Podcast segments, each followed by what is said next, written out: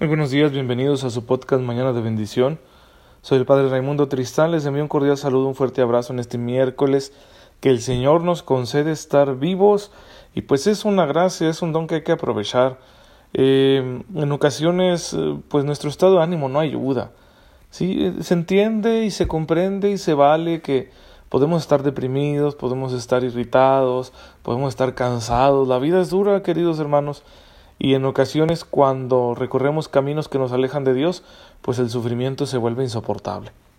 Pero el Señor es bueno, sale en nuestra busca como el buen pastor que está buscando su oveja perdida y atraviesa el desierto hasta llegar a nuestro corazón para rescatarnos una vez más. Ojalá que esta palabra que meditamos, que reflexionamos a través del podcast que con humildad pongo en tus manos, pues también sea un instrumento para que el Señor llegue hasta ti, a robarse nuevamente tu corazón y no permita que te quedes ahí atrapado entre las espinas del desánimo, de la tristeza, del dolor, de la ira, del pecado.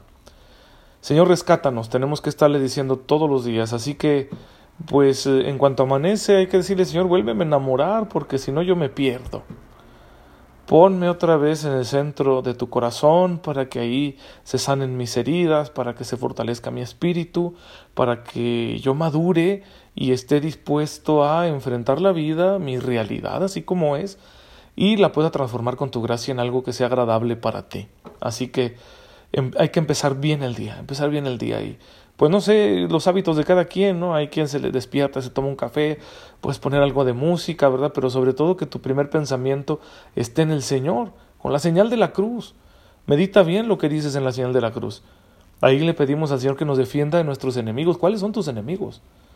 Probablemente la mayoría de tus enemigos están dentro de ti. Está la frustración, la inconformidad, el fracaso, la culpabilidad, eh, la baja autoestima, eh, no sé, las carencias afectivas, los malos hábitos, los apegos desordenados, tanta cosa mala que puede ocurrírsenos bien, pues ahí están tus enemigos, que el Señor te defienda, te proteja de ellos, que no permita que esas cosas te esclavicen, sino que al contrario sea su gracia, su amor, su misericordia, lo que te guíe en la vida, lo que te ayude a vivir tu vida santamente. Y bueno, ser muy agradecidos, ¿eh? En cuanto despertamos, sí, Señor, gracias.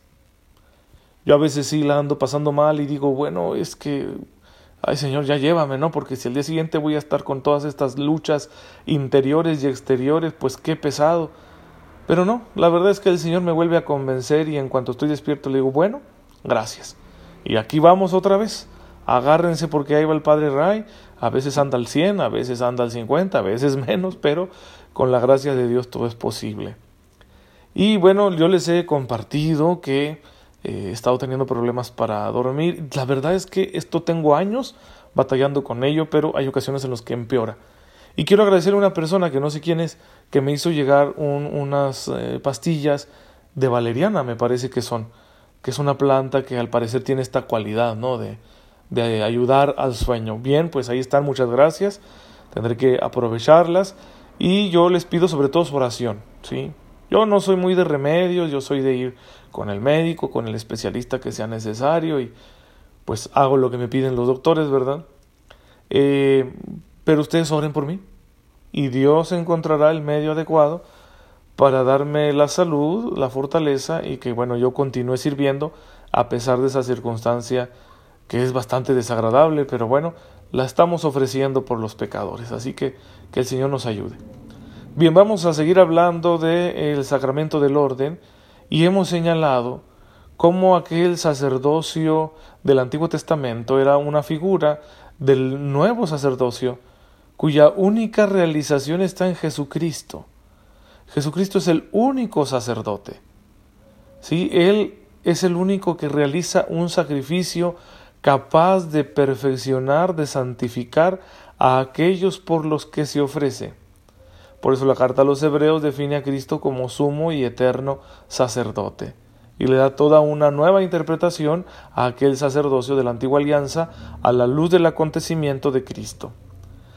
Pero este sacerdocio de Jesús no se agota en la historia de Jesús en el mundo terreno. sacerdocio de Jesús no se ejerció solo cuando él caminaba en esta tierra y, enseñaba su doctrina, no se ejerció solo en su muerte y resurrección, sino que trasciende. El sacerdocio de Cristo se sigue ejerciendo, porque Él es el único mediador entre Dios y los hombres por toda la eternidad. Pero al mismo tiempo, de manera sacramental, como todo lo que es de Cristo, este sacerdocio suyo se sigue manifestando en la iglesia de dos maneras muy importantes. Mediante el bautismo que todos poseemos y que nos une a la persona de Jesús, a su sacerdocio, de manera que cada bautizado es verdaderamente un sacerdote que ofrece en sacrificio su propia vida al Padre. Eso es lo que nos permite hacer el bautismo.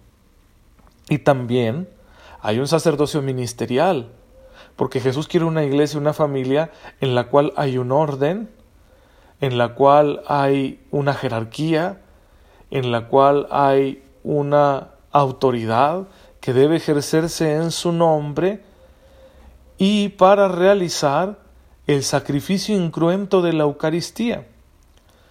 Porque la Eucaristía es la actualización del sacrificio de la cruz, de la muerte y resurrección de Jesucristo y entonces no cualquiera va a ser ministro de la Eucaristía, sino sólo aquellos que participan del el sacerdocio apostólico, aquel don específico que Dios concedió a los apóstoles para que continuaran su misión y gobernaran con autoridad a la Iglesia, santificando a sus hermanos mediante la administración de los misterios de la salvación, que son los sacramentos. Entonces, ese sacerdocio eterno de Jesucristo se manifiesta en la iglesia en, de estas dos maneras, el sacerdocio bautismal de todos los fieles y el sacerdocio apostólico, también llamado ministerial, que se ejerce mediante el sacramento del orden. ¿sí? Los presbíteros y los obispos son verdaderos sacerdotes, los diáconos son ministros ordenados y todo ello es en orden a la edificación de la iglesia. Podemos decir que el sacerdocio apostólico está al servicio del sacerdocio bautismal. Jesús expresa en el Evangelio de San Juan capítulo 17 su voluntad de que su misión continúe. Como tú me has enviado al mundo, yo también los he enviado al mundo, y por ellos me santifico a mí mismo para que ellos también sean santificados en la verdad. Son palabras de Jesús en una oración que él hace en la última cena, según recoge San, Juan, está escrito en este capítulo 17 de su Evangelio, y que es una oración muy larga que llamamos la oración sacerdotal, precisamente porque es una grandísima intercesión por parte de Jesucristo al Padre, pidiendo por su iglesia, por la comunidad de apóstoles que está con él, pero luego por todos los que vendrán después.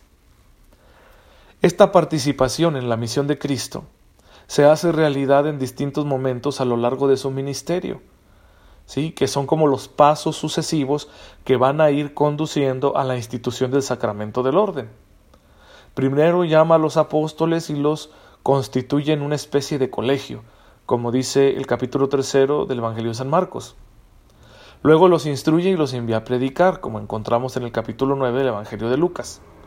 Les da poder para perdonar los pecados, como nos cuenta el capítulo 20 del Evangelio de San Juan y les confía una misión universal, como en el capítulo 28 de el Evangelio de San Mateo, y les deja una tarea muy especial en orden a celebrar la Eucaristía. Como dice 1 Corintios 11:24, hagan esto en memoria mía. En la misión apostólica, todos ellos fueron confirmados plenamente en esa misión el día de Pentecostés. Cuando reciben eh, la fuerza del Espíritu Santo, también ahí se perfecciona todo lo que Cristo les había encomendado. Durante su vida, los apóstoles no solo tuvieron diversos colaboradores en el ministerio, sino que a fin de que esta misión que Cristo les confió se continuara después de su muerte, ellos mismos, a modo de testamento, confiaron a sus cooperadores inmediatos el encargo de acabar y consolidar la obra por ellos comenzada y les dieron la orden de que a su vez otros hombres probados, al morir ellos, se hiciesen cargo del ministerio. Es así como los obispos, junto con los presbíteros y diáconos, recibieron el ministerio de la comunidad para presidir sobre la grey en nombre de Dios como pastores, como maestros de doctrina, sacerdotes del culto sagrado y ministros dotados de autoridad. ¿sí? Es una enseñanza del Concilio Vaticano II, de ese documento que se llama Lumen Gentium en latín, que significa luz de las naciones, y que ahí el Papa y los obispos se reunieron y nos dieron como una nueva luz teológica para comprender el misterio de la Iglesia. Y en ese documento donde se habla de la Iglesia en general, en particular se trata de este ministerio pastoral, sacerdotal, sacerdocio apostólico, sacerdocio de la nueva alianza, mediante el cual Cristo quiere seguir edificando a su iglesia, lo ejercieron los apóstoles y los apóstoles eligieron a otros hombres para que continuaran esta tarea, y bien, así ha sido hasta nuestros días. ¿Sí? Se recibe un don particular mediante la imposición de las manos, ese es el sacramento del orden, para que quien lo recibe pueda ejercer en el nombre de Cristo todas estas tareas que nos ha mencionado este documento del Concilio Vaticano. Eh, ser pastores, apacentar a la grey, a la comunidad, ser maestros de doctrina, es decir, ser los que enseñan la verdad de la palabra de Dios interpretada por la Iglesia, los que enseñan la doctrina de Jesucristo, ser sacerdotes del culto sagrado, hay un nuevo culto, el antiguo Israel tenía su culto, el nuevo Israel que es la iglesia tiene su culto, es un culto espiritual, de sacrificios ya no de animales, sino de actualización, de presencia viva del único sacrificio de Cristo. Sí, el sacrificio de Cristo en la cruz es un sacrificio cruento, pero el sacrificio eucarístico es un sacrificio de reconciliación y de alabanza incruento. Y este es nuestro nuevo culto la adoración que le brindamos a Dios en lo que nosotros llamamos la liturgia. La palabra liturgia designa eso, el culto público que le damos a Dios. Culto público porque cada uno en lo privado también adora a Dios, con la entrega de su propia vida, con su oración, con su fidelidad, etc. Pero el Señor para su nuevo pueblo, que es la iglesia, quiere este nuevo culto y hay un nuevo sacerdocio para el nuevo culto, que es precisamente el sacerdocio apostólico. Y en definitiva, nos dice el Concilio Vaticano II, ministros dotados de autoridad.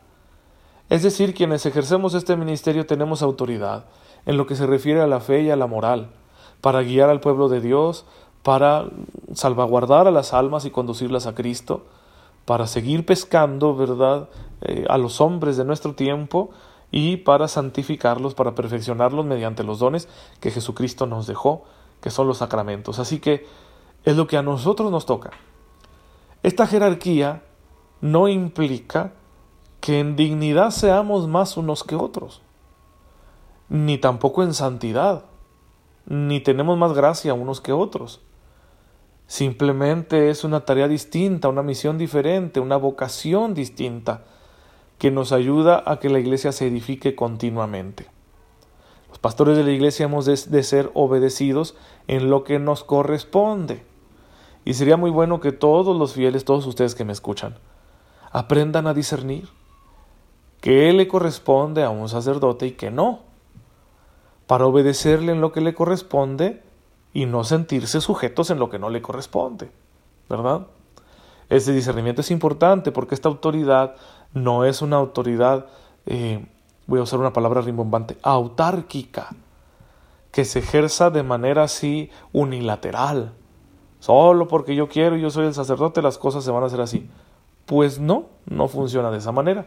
En otros eh, audios anteriores yo les había hablado de esto, la importancia que todos los fieles conozcamos la doctrina de la Iglesia para entender qué cosas están al arbitrio del obispo o del presbítero o del diácono y qué cosas no. ¿Qué cosas la Iglesia nos pide que realicemos obedientemente a la manera como nos lo propone. Y así todo el pueblo de Dios entenderá qué puede cambiar un sacerdote en su comunidad y qué no. En qué cosas ha de ser obedecido, ¿sí? Con prontitud, con humildad, y en qué cosas se le podrá decir, oiga, padre, mejor piénseselo porque no estoy de acuerdo con usted. ¿Verdad? Eh, sería muy interesante que formáramos también nuestra conciencia al respecto, ¿sí? No somos dueños absolutos de la Grey, somos sus servidores. Sí, la gente me dice a veces, sobre todo con el tema de hablarme por mi nombre, ¿no? Es que le puedo hablar por su nombre. Pues sí, sí puede. Sí, o sea, no tiene que decirme padres, es una costumbre. Pero obedézcame en lo que me toca. Sí, a mí no me preocupa cómo me llame, pero obedézcame en lo que me toca. Es decir, que esa confianza de hablarme por mi nombre no implique que usted me va a desobedecer, no me va a hacer caso en lo que sí me toca como sacerdote. O sea, no se olvide de que soy sacerdote y de que aquí en la comunidad hay ciertas decisiones que yo tomo.